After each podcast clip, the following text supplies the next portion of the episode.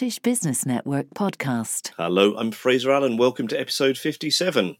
Alison Walker was the first woman to report live on a football match for the BBC. That seems like a significant moment looking back, but it didn't feel like it at the time to Alison because she was so focused on doing a good job despite the hostile attitude of other male reporters. This achievement heralded an outstanding career in sports broadcasting that has included covering seven Olympic Games and comparing the Commonwealth Games athletics event at Hampden Park in 2014. A self confessed Hamilton Accies fan, Alison tells the story of her career with great humour and some wonderful anecdotes, but she also discusses why she is campaigning for close relatives to be able to visit their family members in care homes. Her parents suffer from dementia and she hasn't even been able to give them a hug for 10 months. We also close with a song that Alison has co written as part of the campaign.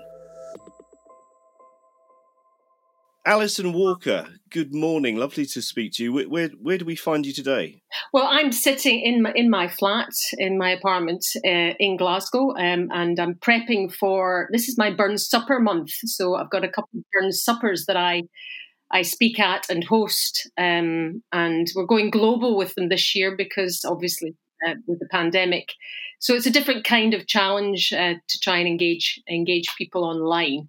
But hey, it's become a way of life for everyone, hasn't it? It certainly is, which leads me to my next question because as someone used to travelling the world reporting on big sporting events, how have you coped with living through the, the pandemic crisis? I'd probably do about three or four a year, big events, and so they've obviously all gone um, as of you know March last year, and a lot of them have been rescheduled, like the Tokyo Olympics.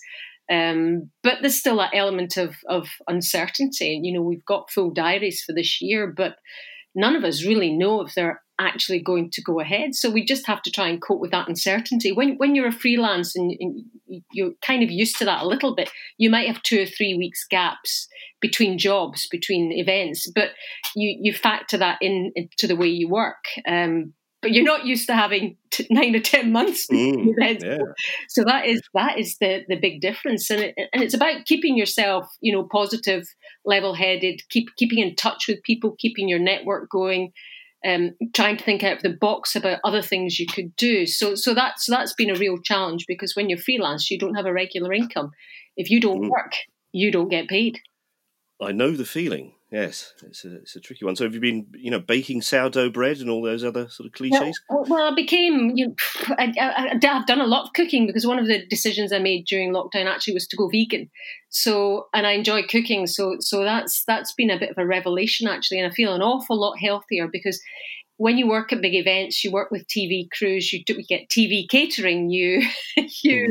it's quite hard to to have a regular you know diet of of reasonably healthy healthy healthy mm. foods so so actually that's been a bit of a bonus because i've been able to properly cook uh, and buy buy things that are good for me to, to cook with so that's been a bit of a change and that will be a challenge i think next year when i start or this year later this year hopefully when i start mm. traveling and working again well, let's um, let's go back to the beginning, Alison. You grew up in Glasgow. Um, what was family life like growing up for you? What qualities did you inherit from your parents? And and I'm wondering, what did you dream of, of doing for a career at that time? Was it a TV career?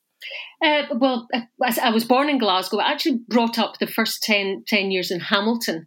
Um, oh. Dad's a Hamiltonian, and we all support Hamilton Accies uh, family. It's, it's yeah, it's sad, but you know that's where you're born. Born, that's what happens. But um, and then we moved to Newcastle. My dad was a GP, uh-huh. uh, is a GP, um, and not now. He's retired and he's he's, he's not awfully well. But um, we moved to Newcastle to be closer to my mum's family, who are all from Yorkshire. Um, so actually, for the form, formative years, I suppose from twelve to, to sort of mid twenties, we I became a Geordie overnight. I changed my accent. Yeah. I sound like Cheryl Cole. And, and actually, I did adjust my, and, and I was good at accents growing up. And I used to do a lot of impersonations of animals and I can't believe I'm telling you this. I've never really um, and accents. And the thing is, when you're 10, 12, 11, 12, you want to be the same as everybody else. I didn't mm. want to be known as the jock from, from Scotland. and I got an awful lot of stick for my accent. So I literally lost my Scottish accent wow. within a week, probably, right. of, of, going to school. Um, because I wanted to fit in, I didn't want to be mm. different. So, so I was brought up in, you know, Newcastle, um, just in a little village just outside, and I've been away from there a long time because I came back to Scotland um, uh, in my to do my postgrad um, and I've been in Scotland ever since. So, but actually, those 10, 12, 13 years in that part of, of, of England actually were fantastic years and what great, great people, very, very like the Scots. Obviously, got your, your, Scottish accent came back. So, did you drop straight back into it when you returned to Scotland? I, I think it more or less it wasn't as as quick as that. It kind of mm. gradually, and actually having a little bit of um, slower English and not Glaswegian um, you know, filtering in wasn't a bad thing because my mom, my mom's quite is quite posh actually. She's got a posh Yorkshire accent. You never know she's mm. from Yorkshire. So she was very keen on us speaking properly and grammar, um, right. not slurring her words. So there was a, a little bit of, of that, BB, I suppose almost BBC type accent. And, and you thought in those days, well, if I've got a regional accent, I might not be able to get into the BBC. And the BBC was always my goal, always my goal from, from being very young. I wanted to be a Blue Peter presenter. Um, you know, my dad was disappointed. I've got three, three in a way. I've got three brothers, and none of us went into medicine. None of us. We've all followed different careers. I've got one brother that's a lawyer, one that's an engineer, um, and one that uh, works for a housing company. So we all avoided medicine. I think we saw how hard he worked, and it was just right. It was just. Too, my mum was a midwife, so everything was medical um, in the house, and I think that put us off. So, I, media, TV, film, that was my passion. Always my passion. And, and, and, and my goal, you know, I'd stay up and watch movies till one in the morning and then tell mum what happened at the end. And but they always encouraged me. They were they were great. You know, they they were they they, they always said work hard, education, education, education, work hard, perseverance, and I think those are the qualities that I've probably learned from them. Those those main qualities. And you demonstrated that drive by going straight into a career in film and video, and you worked as a presenter for Clyde Cablevision. So, how did that come about, Alison? And what was the attraction of presenting to you? you know, I didn't really intend, although I wanted to be a Blue Peter presenter, that's true. But I, but I thought a great way of getting into to TV would be to to be able to, to to do sound, to be able to do a bit of camera work, to be able to do a bit of production. So I actually worked for a video company as a kind of runner just before I joined Clyde Cablevision, and we filmed a lot of weddings. You know, we went out and did corporate stuff as well and filmed weddings, and I would be doing a variety of roles, actually learning those other disciplines gave me a real insight and, and a real breadth of, of knowledge, which is which has actually stood me in really good stead. I wasn't one of these fluffy bunnies. I want to be a presenter at all. Um, I actually lacked a lot of confidence, believe it or not, in those days, and and it was people that said to me, you know, you've got a really nice voice. You could you could you could report or or you could present. And so, so I was more pushed by other people into that as opposed to getting away from the, you know, from me deliberately getting away um, from the, the production side. And Clyde Cablevision was set up, um, and it was essentially a, a local news channel.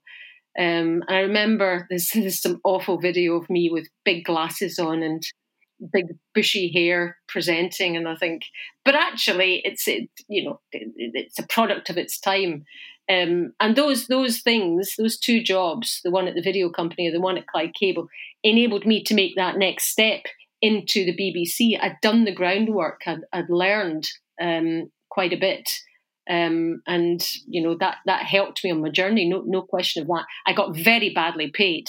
I did terribly long hours every weekend.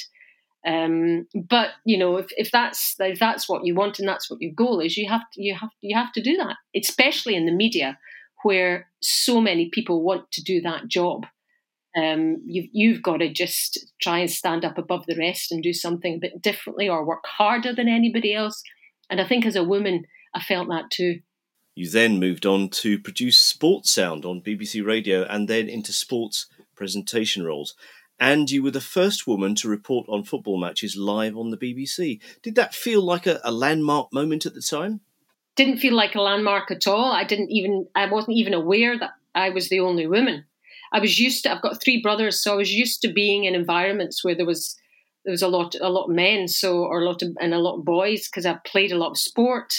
Um, and invariably, a lot of the girls didn't want to play the sport in those days. So I was always a bit of a, to- I suppose, and I don't like this word tomboy. So because why shouldn't girls be active and play sport? Mm. It just didn't appear to be the norm um, in those days. So, so the next, you know, I was never that good at sport physically. Um, I can have a good stab at, you know, golf and skiing and a bit of running and hockey, but I was never good enough to make it as a, an elite athlete. So the next best thing for me was was being involved in sport as a journalist and being part of live live sport and live live events. So no, never thought it was a landmark. I just thought, oh, why I'm the only woman here again. Oh well, obviously because no other women want to do it because women absolutely can do it, but perhaps they're not being given the opportunity. But I didn't think I was the first. I think I didn't think, and, and Hazel Irvine came, Kate joined the BBC around about the same time, but she was in a studio. Mm. You know, she was presenting. She didn't go to games.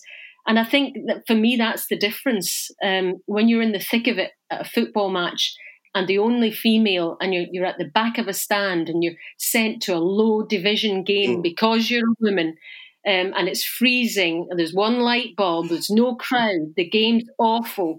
You've travelled two and a half hours to go to this game in mid November, and you think your jaw's frozen because you can't speak, and you think, what am I doing? But I just did it because it was it was it was what I wanted to do, and I, and, and I loved it. And I thought I came home in the car, got the heater on, and I thought, wow, I did that. I did that. And I got a lot of things wrong. Um, but in radio, you can get away with a wee bit more. And I was working in radio at that point. Did you have to overcome much sort of negative reception? So you're turning up at these these grounds, and was there any kind of what are you doing here? Are you a woman? Uh, well, do you know I, I didn't from the clubs. The clubs were, um, and in fact, I, because I got generally got sent to the same places. Uh, they got to know me and they'd have a right. cup of tea waiting hmm. for me. Say, "Oh, Alice, great, Alison's here again." And I got a lovely welcome. The small clubs, the big clubs, the players, the managers were never a problem. The main problem I had was with other press journalists, written newspaper journalists who'd been around a long time, guys in their kind of 50s and 60s who were used to doing everything a particular way and it had been that way for thousands of years. And how dare I, as a woman, come into their midst? Um, and especially in radio, where I could get the story out before them. So there was an awful lot of resent- resentment the newspaper paper guys used to huddle in their groups and decide what the story would be and deliberately exclude um, me or anyone from radio because they felt they felt threatened. But there were one or two who were who were fine, um, and you've just got to muddle your way through that, to be honest, and, develop a thick skin. But it was tough. It, I used to go home crying after some of these football press conferences because I was excluded. Um, but the managers, the players were never, never a problem. Uh, sometimes people in the BBC, sometimes the managers, the old editors in the BBC in sport were a bit difficult, and that's why they sent me to the lower division games because they thought, well, she can't cause much upset there. Um, and it, it, was beginning to change. They were beginning to get a bit of pressure from above to be more inclusive um, about um, women being involved in, in sport and in particular football. But they were dragging their heels screaming with that. Well, of course, it's changed now completely as well. There's a, a lot of women r- reporting live on, on football on the radio in particular.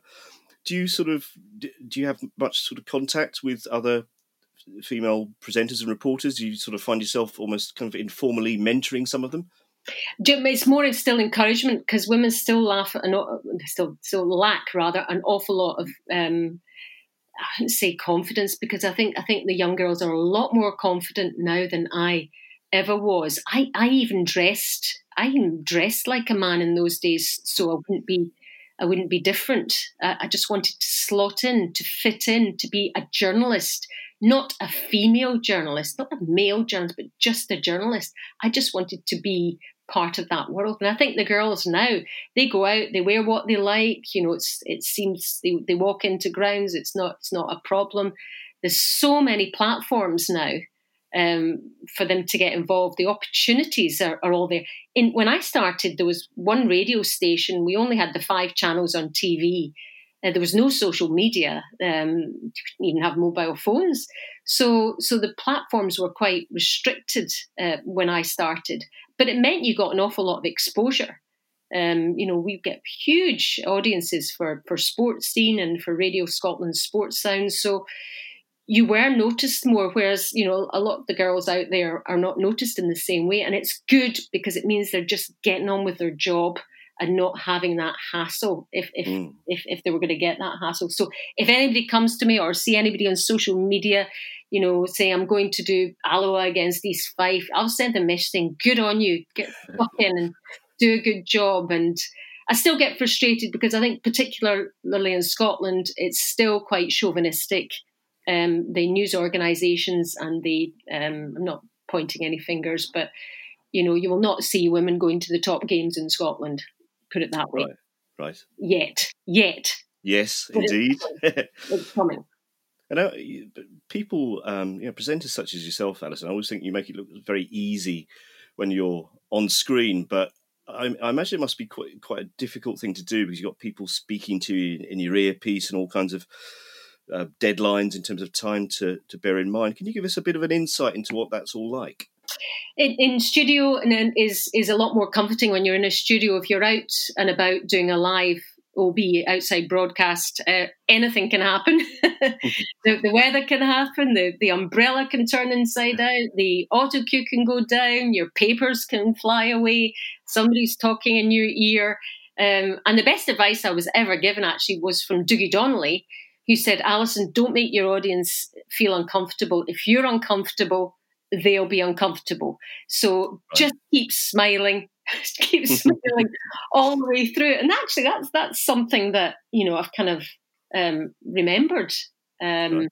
just, and just keep going. You, you, you manage, and that comes with experience as well, and knowledge and experience. Um, and and things, you know, live. There's nothing more exciting than than live broadcasting. If you're telling somebody something at that moment live, there's a mm. huge um, adrenaline rush um, and it gives you such a big kick. And you have to have a bit of an ego to, to get out there um, and do that. I remember when I was asked to do the afternoon results program at quarter to five on a on a Saturday, and you've got somebody constantly telling you scores and updates in your ear while you're talking, and basically you are repeating them.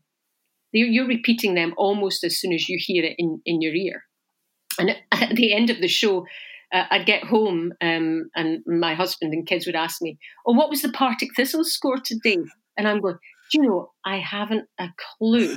I haven't a clue. What was the score?" And I'd, I'd obviously said it, but it's you're repeating it verbatim.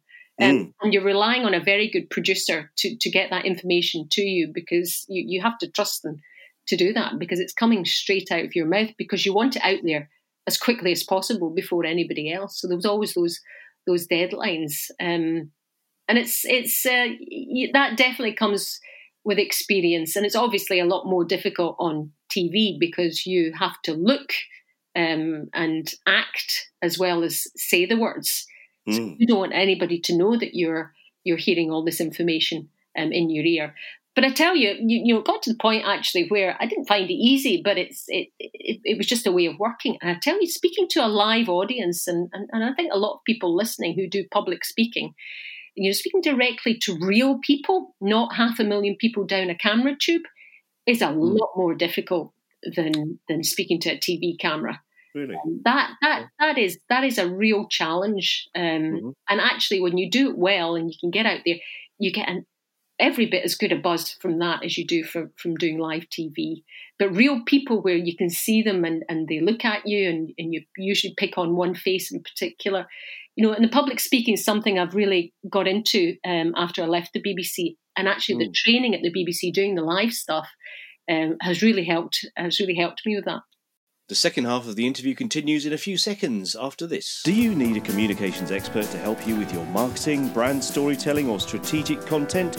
Find out what I, Fraser Allen, can provide at www.allencomms.co.uk. That's Allen with two L's and an E, and comms with two M's.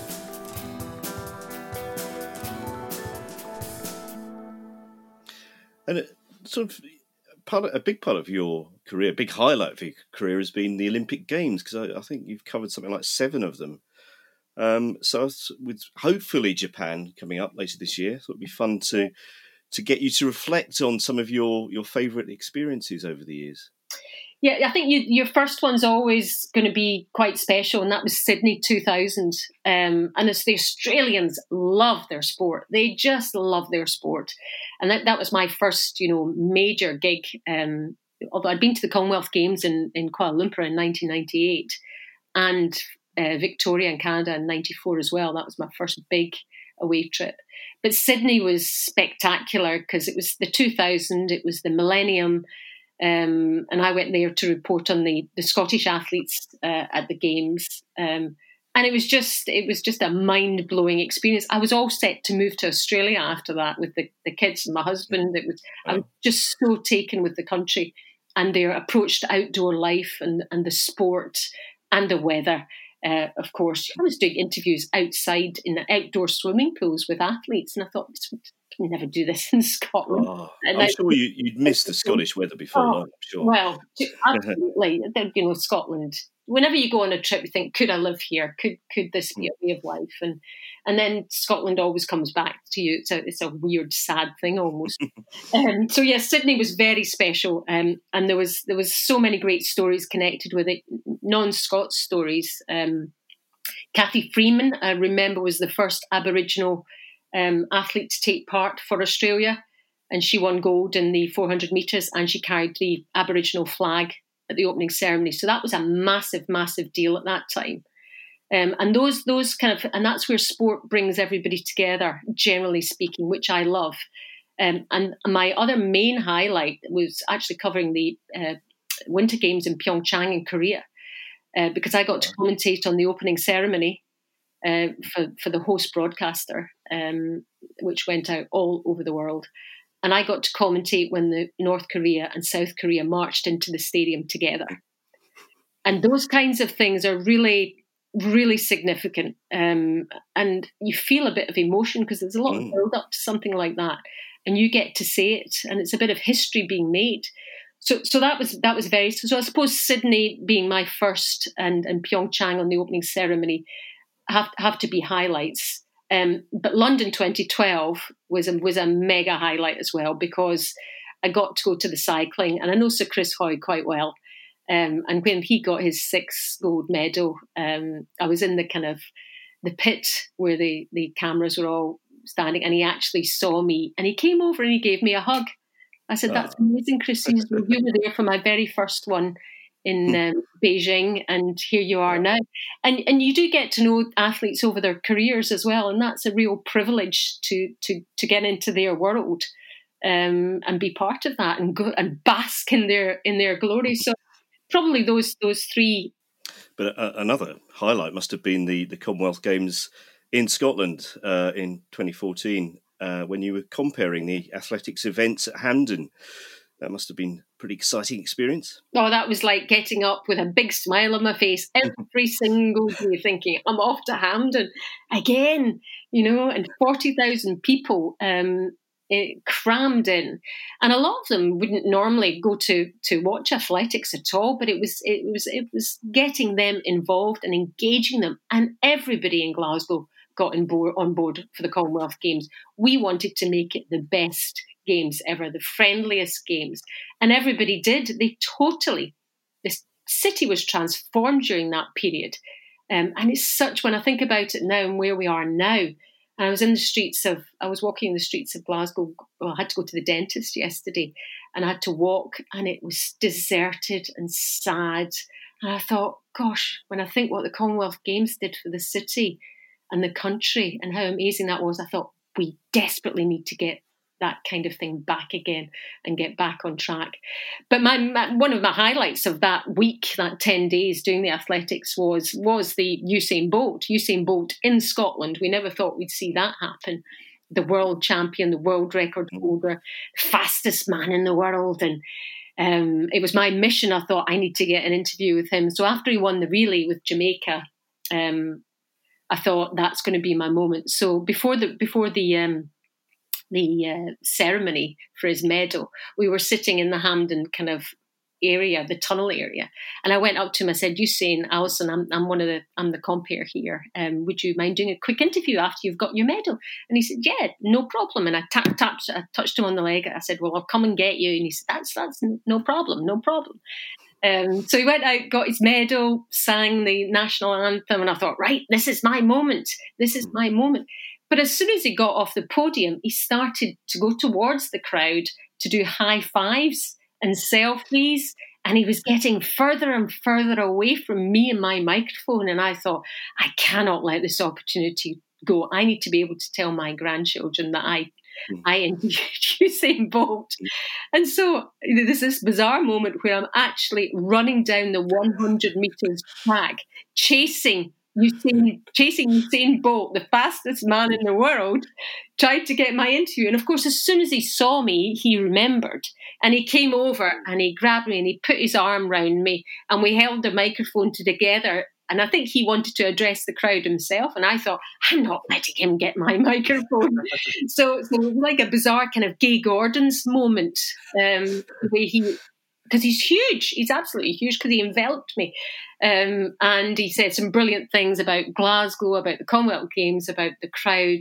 And I said, Do you think you'll ever come back? He said, Oh, who knows what happens in the future? I'd love to come back. Glasgow has been the best place I've been to ever. So he, what a great PR machine, machine he is and was. So that was, I said, Well, thank you, Usain. I'm so pleased I caught you.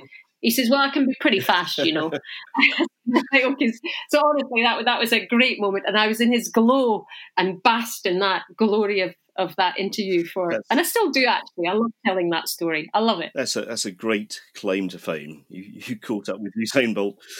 Um, so now, Alison, you're working as a freelance presenter. I think you're doing some sort of corporate work as well, or at least obviously were doing more of that before um, COVID struck. So, what, when, when things get back to a kind of normal again, what will your kind of mix of work like be like? Do you think, and, and what sort of things would you like to do in the future? Yeah, it's looking a bit like a, just almost a, a, re a rehash of last year with with Tokyo. So I'll have the Tokyo Olympics, the Paralympics, possibly the Ryder Cup. Um, that's a, that's an addition, um, and uh, you know, a couple of athletics events that I'll be compering. I do quite a lot of corporate hosting as well when I'm in, in the country, and I do do curling. I work at the World Championships um, for men and women and the Europeans. So, so those are kind of the the sporting uh, events I'm looking at, and then in between that, you know, voiceovers. Uh, corporate events and i was also thinking um, you know, a bit out of the box about my presentation skills, my writing skills. And I was actually thinking at one point of becoming a humanist celebrant.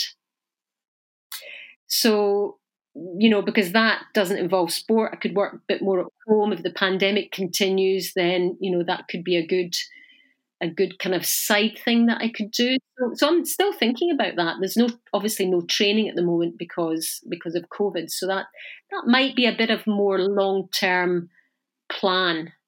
Um, so and I think you've got uh, you've got to think what do I have here? What skills do I have that I'm not using that I could use in another area that might work for me if there's no sport on?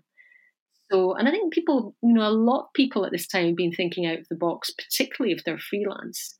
And I know the government said at one point, retrain, didn't they? Retrain if you're a musician, retrain to do something. I mean, but, but but I think there's some there's a nub of something in there. Look at the skills you have. Look at the things you've learned, and think how could I possibly adapt that into something else? Because I've got to still earn a living. I can't, you know, there are no handouts really for freelancers very good advice that's relevant to a, lot of people at the moment. Now, the young Alison Walker, who moved into the world of radio and TV, sounds like a, a driven person who knew what she wanted to do. But if you could give her some advice now, what would it be? Oh, lighten up, Alison. Oh, lighten up. Honestly, stop being so intense. I was so focused, so intense, so kind of desperate to to to succeed. I kind of let, I, I, I'm not sure, I fretted, I beat myself up about getting the tiniest thing wrong. Um, I remember um, I was doing a live outside uh, Ibrox Stadium. It's a Champions League or league game or European Championship game. I can't remember. Rangers, Rangers were playing, and I was doing it live and talking to the camera and saying, and I said, "I'm the Manchester United manager," and I forgot who he was. I forgot the name, Sir Alex Ferguson. And I, and I looked at my notes. It wasn't on auto cue because it was all live, so I was remembering it. It was a photographic, you know, live memory thing. And I forgot it. And actually, it probably only was about five or six seconds, but it felt like five minutes. And, and his name came back to me, and it all came out in a jumble. Sir Alex Ferguson. Um, and I finished the, the broadcast, and I was so angry with myself. And I said to my son, he says, "How did you How did you get on?" I said, um, I said, oh, I forgot the name of the Manchester United manager. He says, well, it's Sir Alex Ferguson. I said, I know it's Sir Alex Ferguson.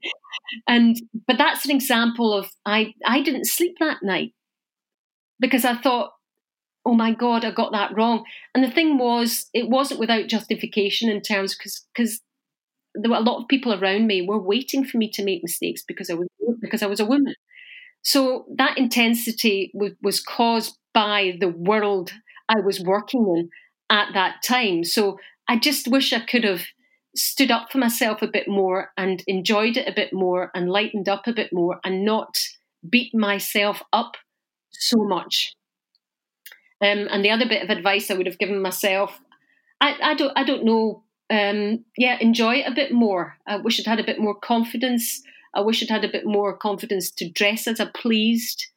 Um, but again, that was the world I was in. Um, I worked so hard, I did so much prep.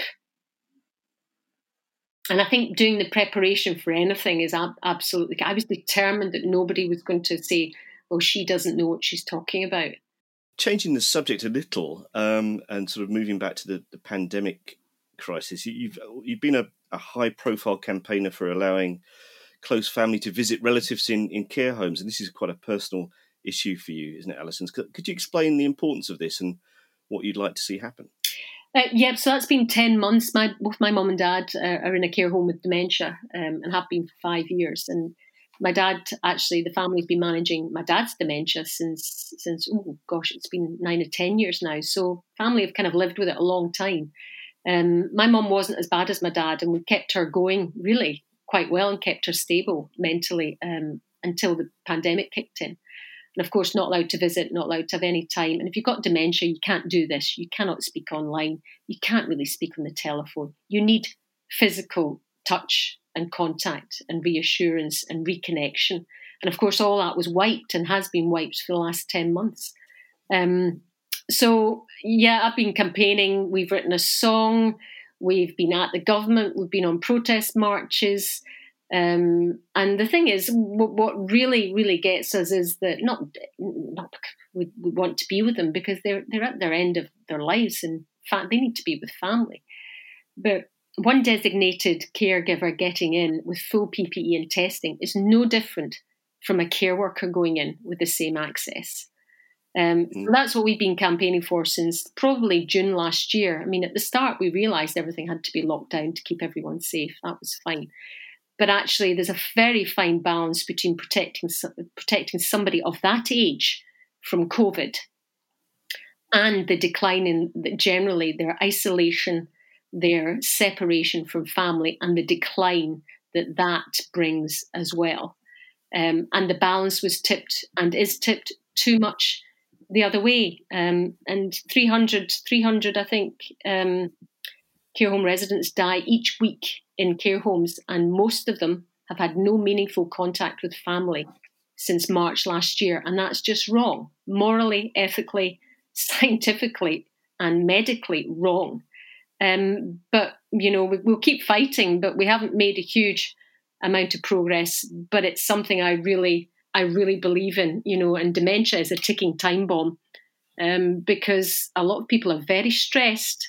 Um, and the Alzheimer's Society is saying they are, they fear early onset of Alzheimer's in a lot, an awful lot of people as a result of the pandemic. You know, going forward, so this is going to be a huge issue for the country. Um, I was very vocal about raising awareness about dementia before all this, and I'll continue to do it um, because so much research goes on cancer and very little goes on dementia, and that's that's going to hit all of us. You know, like cancer does, dementia mm. will be the same. So, but the first first primary aim is to try and get in to see and be with my mom and dad and give my mom and dad a hug before the inevitable happens, um, and they're not with us anymore and that and that's really tough. It's it keeps you awake at night. Very tough.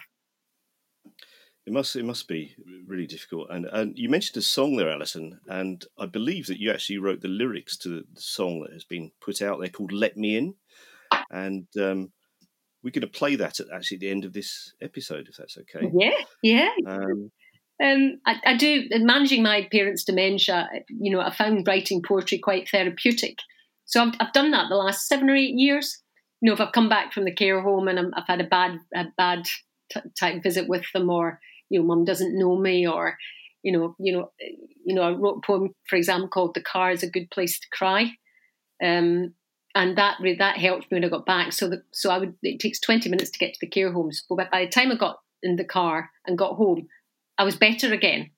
So, and in the car, nobody can see you. You can just go for it, and you get it all out, and then you get home and the kids are here and you're and you're fine because you don't want to put it on them as well. So so poetry and doing that was was a bit of therapy for me. And somebody actually said, actually, that would make a really good song. You should write a chorus. And that's how it developed. And, and a whole load of people got involved and and and helped. We did approach some very high profile singers, funnily enough, and I won't name names, but they all said hmm. no. Nice they all said no. And then um, the engineer who actually composed the music, Gordon McNeil of, of Stella Sound, he said, "Look, I, I, have been in a band with with uh, this girl, and she's absolutely brilliant. Let me see if she can do it." And so she did, and actually, she's incredible. Uh, and she's got a band called Redwood Ridge, and she's the and it was perfect. And you know, because she she doesn't have any gigs, what she did was she worked in a care home in the summer, so she saw a direct result of the isolation and the separation on care home residents. So she it, it just added another element to it, um, an understanding. And and I think folk when they hear the song will will, will, will feel and hear that. Well, we are going to hear that shortly, but before we do, I've got five quick fire questions for you, Alison. Are you ready to have a crack at these. Okay. Uh, okay. So, what was the first record you ever bought? I had to really think about this because my dad, my dad was country and western fan, so it was country and western music all over the place. But I had a boyfriend who was into Lindisfarne in the northeast, um, so I think that was the one. You know, meet me on the corner, fog on the Tyne. Whether that will resonate with people. Um, and we, I, I, actually bought that album too. Oh, right, okay, good. There you go um, I don't think the boyfriend lasted, but I got quite into it.